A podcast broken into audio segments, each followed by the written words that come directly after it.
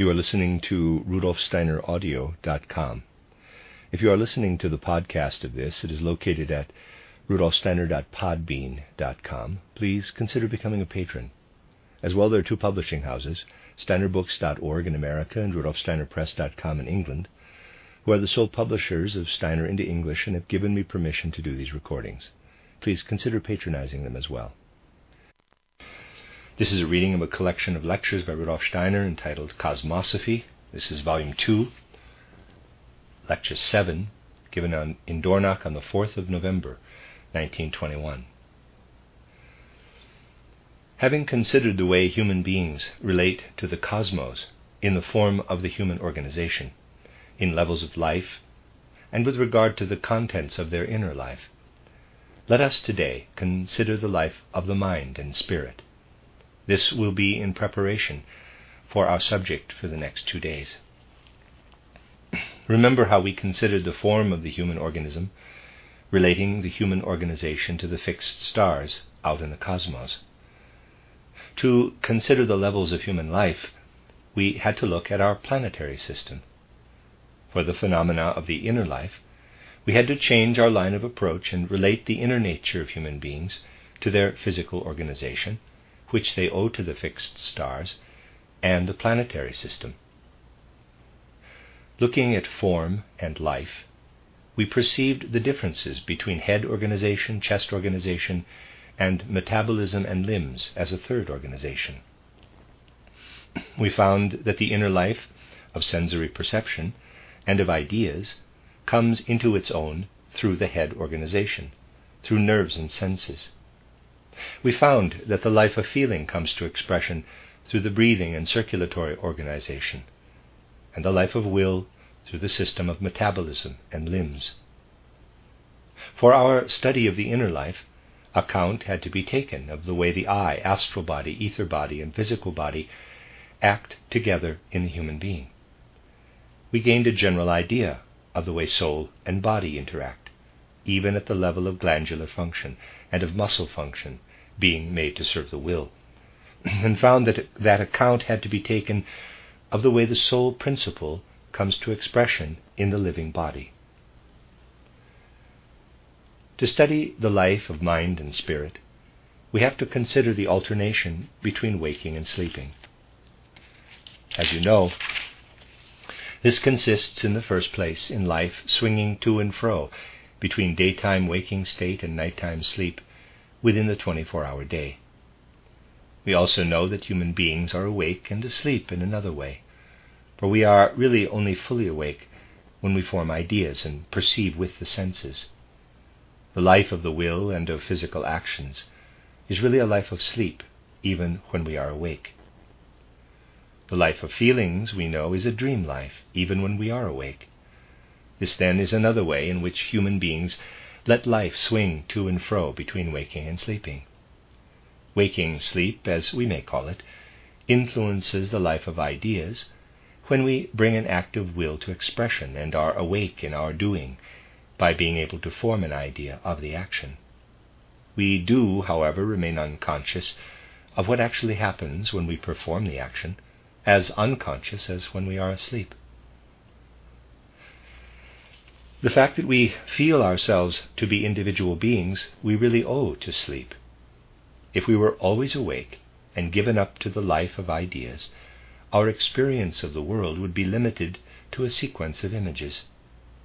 We would have the feeling that we are at rest, as it were, in a fixed location in the universe, and the universe itself would be present in form of images.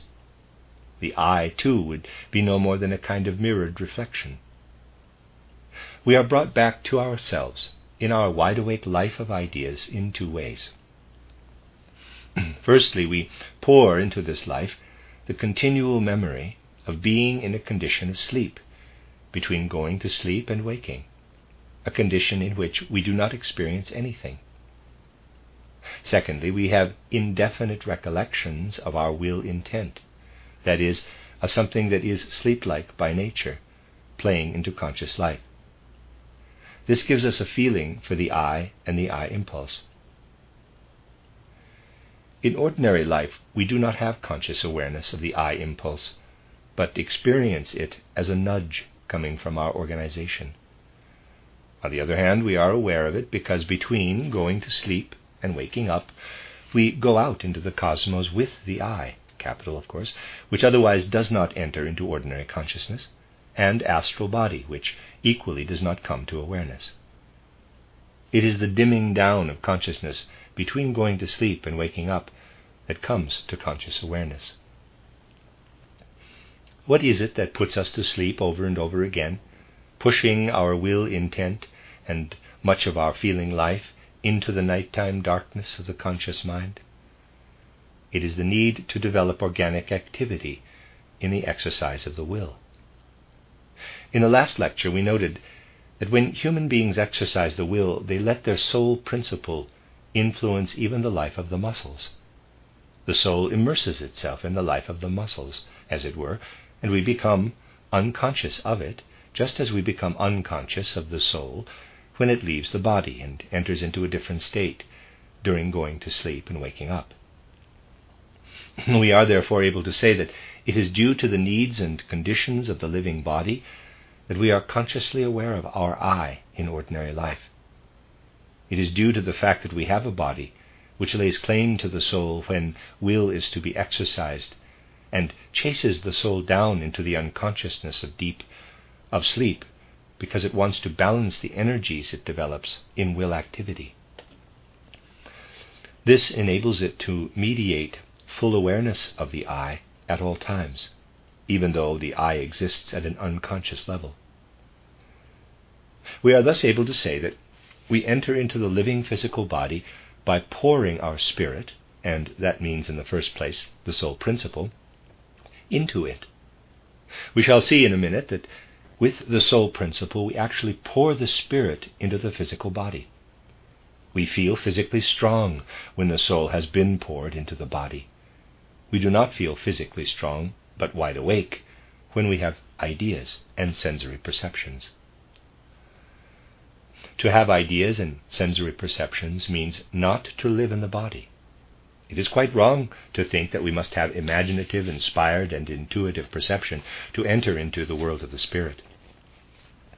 people are actually in the world of the spirit when they make sensory perceptions and have ideas. We have seen in these lectures that sensory perceptions depend on dead matter, purely physical apparatus, being embedded in the organism, with only the ether body present in them. In sensory perception, we have experiences in the physical apparatus, which does not in itself come to experience. It is the spiritual process in the apparatus that we experience. The content of sensory perception is definitely spiritual by nature. It is merely that when we form ideas, we extend the sensory activity to the nerve organization. Nerve activity actually is a process of dying. Organic activity has to be excluded when we want to form ideas.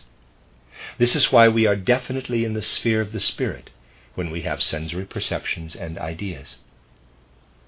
As we are human and live between birth and death, our life in this sphere of the spirit is such, however, that we have only images of it. Characteristically, therefore, the things of the spirit first come to conscious awareness in sensory perceptions and ideas, but only in images. We are thus able to say sensory perceptions and ideas are experiences of life in the spirit, but only in images, and these are writing on the board. when it comes to ideas, we are in fact aware that they are abstract by nature and that the images they give are not rich and full. Things turn gray, we might say, when we move back from sensory perception to the life of ideas. That grayness exists only for our conscious life, however, for in reality all ideas developed by human beings contain imaginations. I am therefore able to say that ideas contain imaginations, but these do not come to conscious awareness. The ideas we have in everyday life are a kind of extract of those imaginations. The imaging process extends back into the body and a pale reflection of our ideas come to conscious awareness. Every single time you have an idea, you also have an imagination. But whilst the idea remains in the conscious mind, the imagination slips down and lives in the general vitality or vital activity of your organism. To draw it, and there's a drawing, I would have to put the head here with the process of sensory perception. Then comes the activity of forming an idea based on sensory perceptions, and this really shows a Janus face. In front, it is the pale idea which comes to conscious awareness. At the back, it is the imagination, which does not become conscious. The imagination goes down into the organism, where it becomes part of general vital activity. It enters into every organ. It lives in the brain, in the heart, in the lungs, in the kidneys, everywhere. It unites with our general vitality. Remarkably, the result is this. Here, where I have drawn in red and blue, we have the spirit in our picture. None of that which extends down into the physical body comes to conscious awareness, but we experience it as our inner life. The spirit then is spirit in the forward direction. It is soul at the back where it faces the organism. In the sphere of the soul, however, it immediately begins to go down into half conscious and unconscious spheres, uniting with the living body. Below this, here, and again referring to the drawing, lies unconscious soul activity, and the imagination vanishes into it. Coming from the other side, we have the living physical body, but this is immersed in the night of our consciousness, in sleep, and only comes to expression when it sends the will upward into conscious awareness. The will is the counter thrust. It makes us physically strong and gives us experience of reality. That experience, however, will at most come up as a feeling. We dream of this reality, but essentially do not have it in waking consciousness. As human beings, between birth and death, the price we pay for existing in the sphere of the Spirit is to experience the Spirit in the images of our sensory perceptions and of our ideas. We have living experience of reality, but it enters our conscious mind unconsciously, just as the reality of the outside world comes in unconsciously. We enter into outside reality, but essentially it enters into us at an unconscious level, because we know nothing of the states of sleep when we are out there in the outside reality, which spins a web around us, as it were, and enters into us all unconscious. There we live in the reality, but we live in a physical body or in an outer physical element. Insofar as we live in the element of the Spirit, we know it only as image. The physical body is, however, created out of the Spirit, and if we develop our faculty of imagination, we can gain living insight into the imaginative life that lies at the back of it. Going further back in the sphere of the soul, we can also gain experience of what in ordinary consciousness are our feelings. First of all, conscious experience of feeling is gained. But behind our feeling lies inspiration.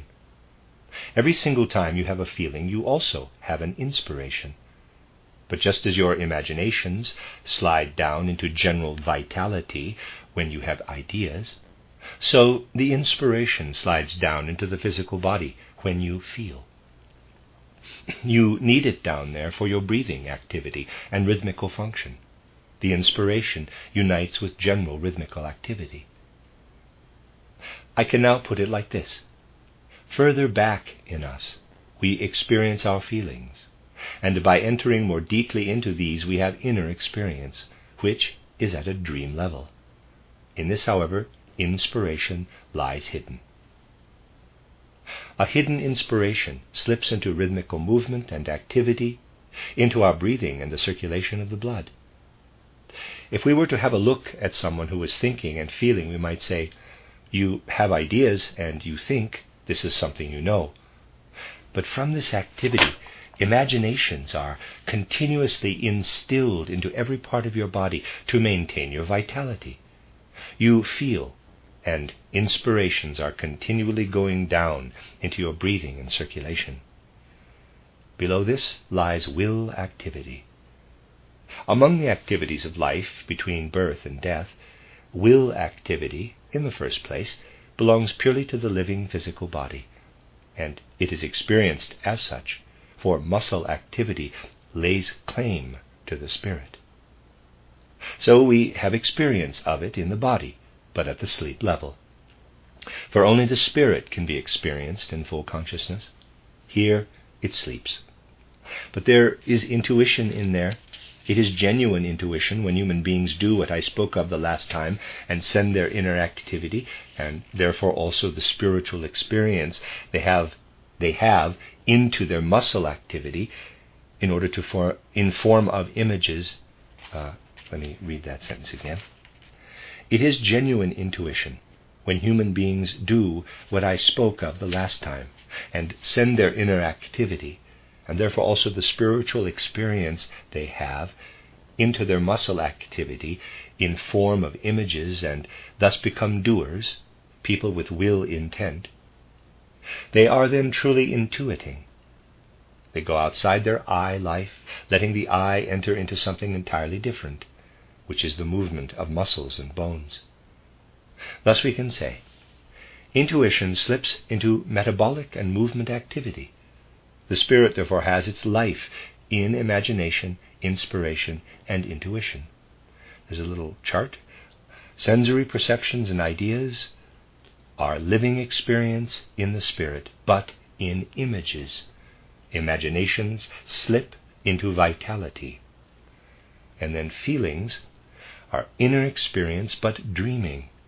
Inspiration slips into rhythmical activity.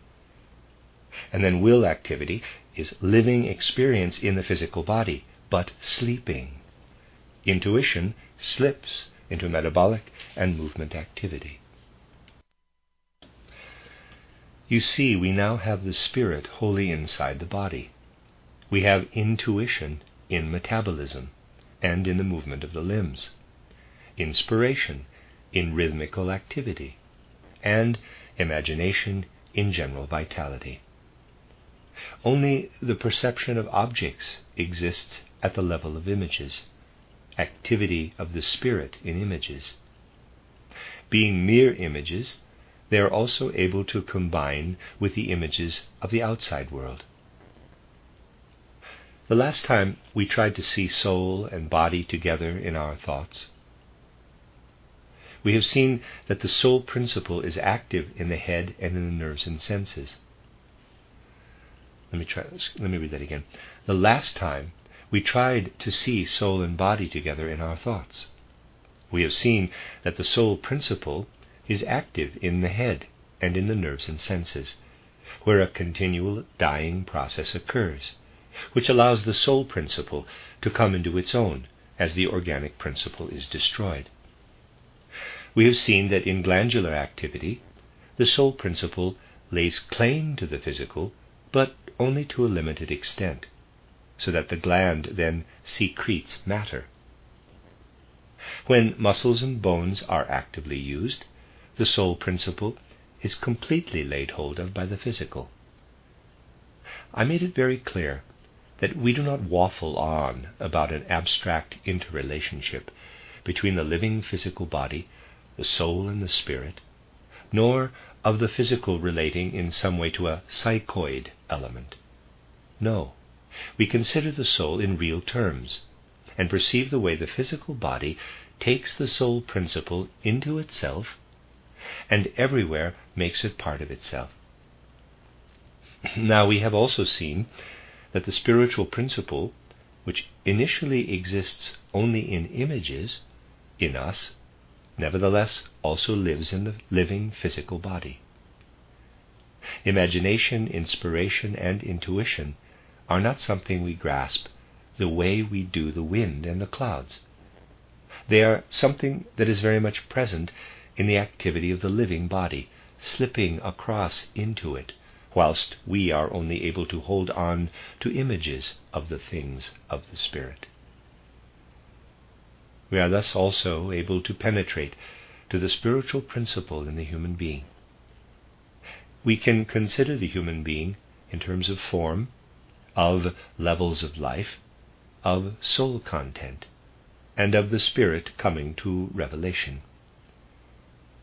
The human form is, of course, dependent on the fixed stars, but it presents itself to us in visible form. The levels of life are dependent on the planetary sphere. In our ordinary consciousness, we cannot see them in physical form. We perceive them in so far as they come to expression in aspects of form. Deep down in us rests the soul principle. We gain access to it by considering the mysterious relationships between the activity of nerves and senses and the soul principle, turning our attention to glandular activity in relation to the life of feeling and everything connected with rhythmical activity. We also saw how the soul principle is connected with the metabolism and limbs.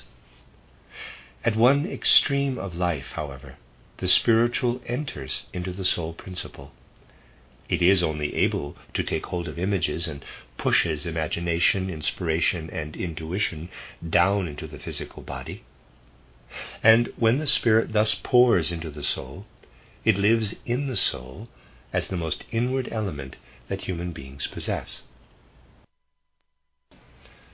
The other extreme does not draw human beings into the particular way in which they have sensory activity from within, ideas and feelings where human beings go down into the physical, into reality with their spirit, and where the physical, with the spirit, is tinged with the inspirations, which in turn take in imaginations that come down.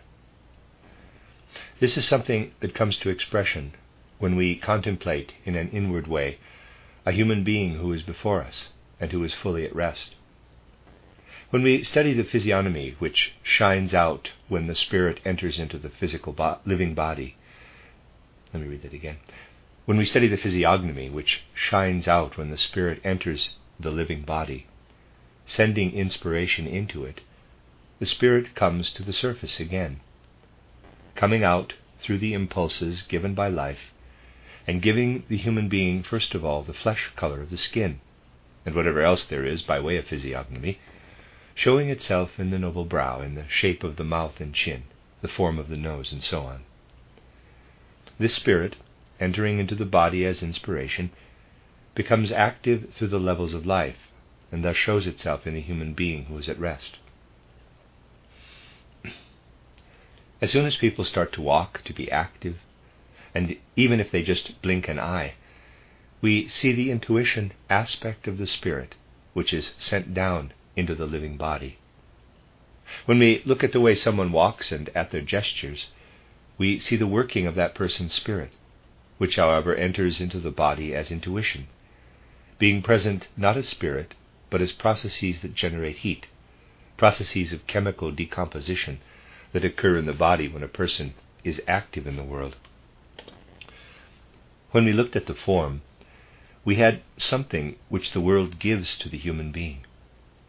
Now that we have seen the Spirit enter completely into the living body, we find that in activity the human being is in turn giving things to the world. But the price we have to pay for having part in the Spirit between birth and death is that we have the Spirit not in its reality, but in the form of images.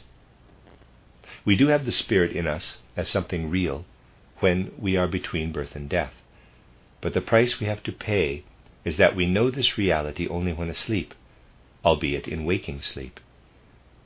We really should say that life between birth and death means that human beings experience the Spirit in the reflected glory of images, but have no conscious experience of its reality, which only presents itself through the medium of the living body. Between birth and death, we see the Spirit in the living body it has created. It is not really matter which we see, for matter is the outer reflection and not the inner reality of the Spirit. We may therefore say that when we see any kind of matter in the world around us or in human beings, it always means that the reality is hidden from us and only the surface presents itself. There the spirit reveals itself out of the reality of the body and of matter. It is different when human beings partake of the spirit. Then the physical aspects, for instance, the inner parts of the head and the outer part too, if they are not just looking in a mirror, though even then all they have is an image, remain in the background, whilst the spirit is really experienced, though only in its image. In the conscious mind, we inwardly see the spirit, but as an image. Sleeping and also in waking sleep, we perceive the spirit in its activity, but the essential reality of the perception does not come to conscious awareness. It remains outside. So if we see a physical surface somewhere, we have to say the spirit is behind it. We cannot enter into the spirit with the conscious mind. In ordinary consciousness, we must look for the spirit inwardly, and we experience it only as image. The great change that happens to human beings is, is this.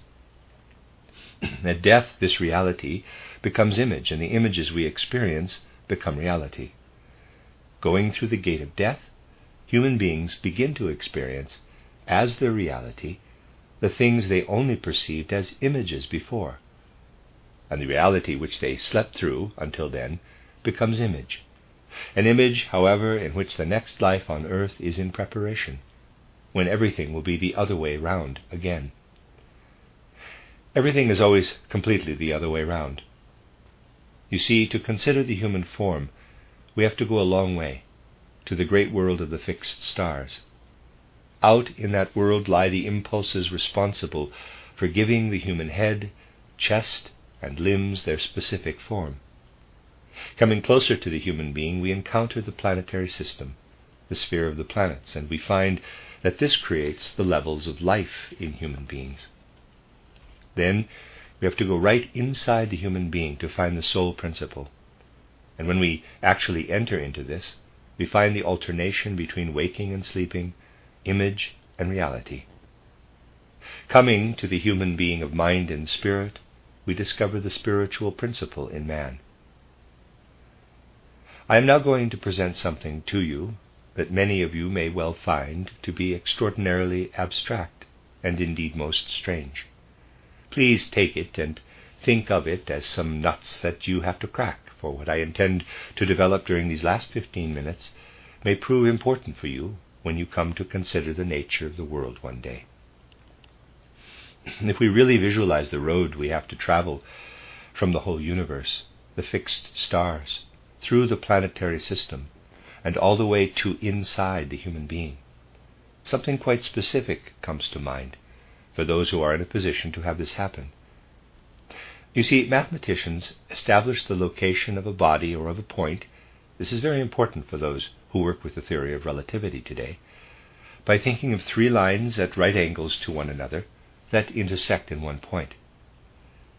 If they then want to give the location of point A, let us say, they measure the distance from the three planes defined by the three lines. So if you have those three lines, you can give the location of any point. All it needs is to assume that is to assume these three axes at right angles to one another, which are called coordinates. They enable us to define the location of any other point or line, which after all can only be defined by the points it contains, and so on. Mathematicians are inordinately proud of being able to define any location in this way. They speak of the three coordinates as the x, y, and z coordinates. Yet for someone who is not just a mathematician, but is someone connected with reality, as well as having studied mathematics, a question arises at this point. Such a person would say, During life between birth and death, our mathematicians today do not work with life between death and rebirth, and everything they work with lies between birth and death. We, as human beings, are really always also in the outer reality, and as human beings, we see or perceive with some other sense what is in the world outside us. I think you'll agree that the world looks quite different if I stand in one place or another. When I stand over there, well, there would be a considerable difference due to the fact that when I stand here, I look you straight in the eye, and if I were over there, I would see you all from the other side. Speaking in terms of reality, then, we can always assess reality only from one particular point of view, for human beings can never completely remove themselves from reality. In a way, modern thinkers are always longing, however, to remove themselves from reality. Physicists want to exclude anything that is subjective. A modern physicist recently asked the question what exists really? What has being? Even in our German language, the verb for to be, which is sein, derives from the verb to see, sehen.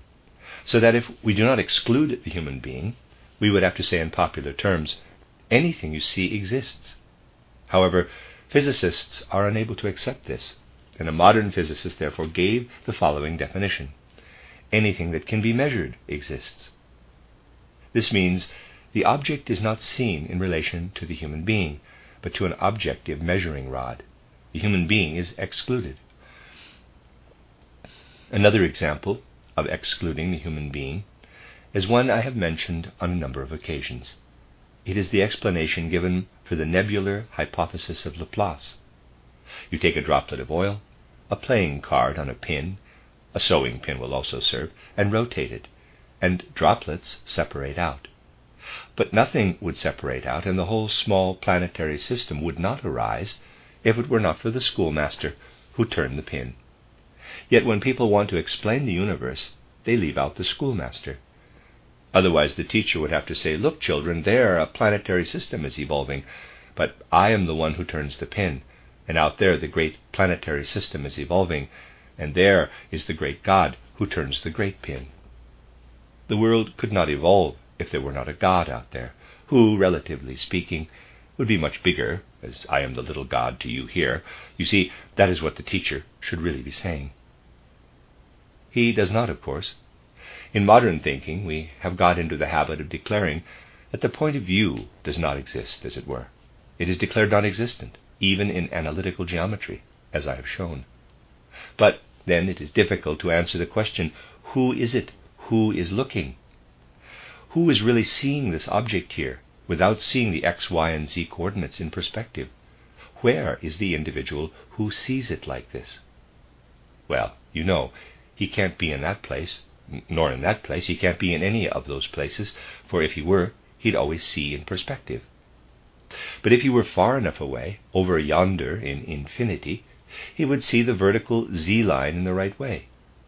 He'd have to be a devil of a fellow to see this axis of coordinates, as it is called, which is shown meeting in a point in figure 23, for he'd have to be out there in infinity, in that place, that place, and that one, everywhere within infinity. That is the point of view, which has to be everywhere at once, from which to consider all three dimensions as they are at right angles to each other. When we speak of space, and indeed of analytical geometry, the point of view has to be from all points in infinity. And now let us take the opposite. Let us consider how human beings truly experience themselves inwardly. They feel themselves to be a point at the center of the universe, and they are really always taking sights. Before them, or rather around them, they have their horizon. Anything at above or below the horizon is experienced in a way I might describe as follows. They experience along their line of vision. It could also be the line of touch, or somewhere above or below. It might also be over there, over here. In short, they increase or decrease the angle, or open it in an upward or downward direction. And there's a figure. Mathematicians do the same thing, but they do so from a specific point of view. In this case, they are actually taking the human being into account, though they won't admit it, since it would be disgraceful for a modern thinker to include the human being in one's approach. So they speak of a point and define a second point somewhere else by determining the deviation from the line of vision. Thus they say this point here is so far away that there is a possibility, well, I won't go as far as to introduce you to the cosine, as it is called, of defining it. The point will always be different, however, and so will be its cosine. if the sight is taken from higher up or lower down. And if you really think about it, this is where we find ourselves entirely in the real world. The mathematicians have it. They call it a polar coordinate system. We now arrive at a rather peculiar statement.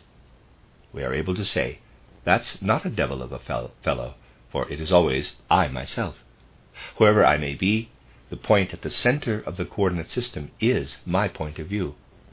If we are looking at space, which is what we are in fact doing, we are everywhere out there in infinity. We ourselves are that devil of a fellow.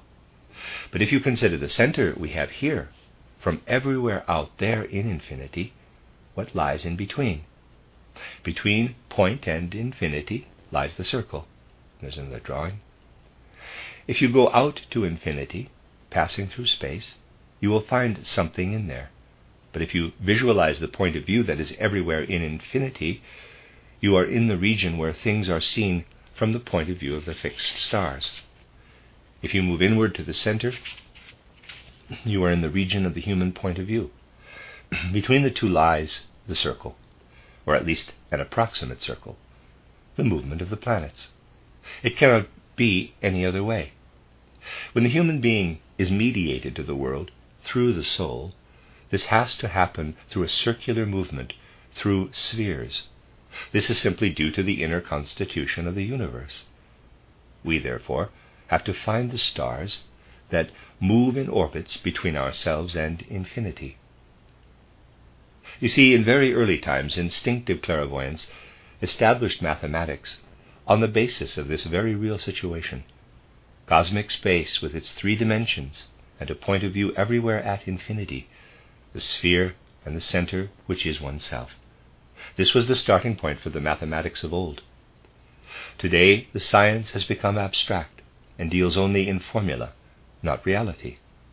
But if we consider it in an inner way, as we have been doing, we can still get a feeling for the way in which the science which modern mathematicians are forced to put before their mind's eye as a system of coordinates, or polar coordinates, originates in the inner structure of the universe. You see, if Einstein or one of his followers began to talk today, you would almost always find that they base themselves on some form of coordinate system and then move on to the theory of relativity. It is not surprising that all things become relative in this case. For as soon as you start to consider reality, you have to change, or ought to change, into the devil of a fellow who is everywhere at infinity. And it makes no difference if the distance is a mile, or more, or less, or the diameter of the earth, or even the sun for all things become relative. We have the theory of relativity because the point of view is at infinity, and it makes no difference how far things are apart. If you consider all the arbitrary reasons that are given, you find everything becomes relative. That is the true psychological reason. All you have to do is look into these things. Tomorrow we shall build on the basis we have gained today. The end of Lecture 7.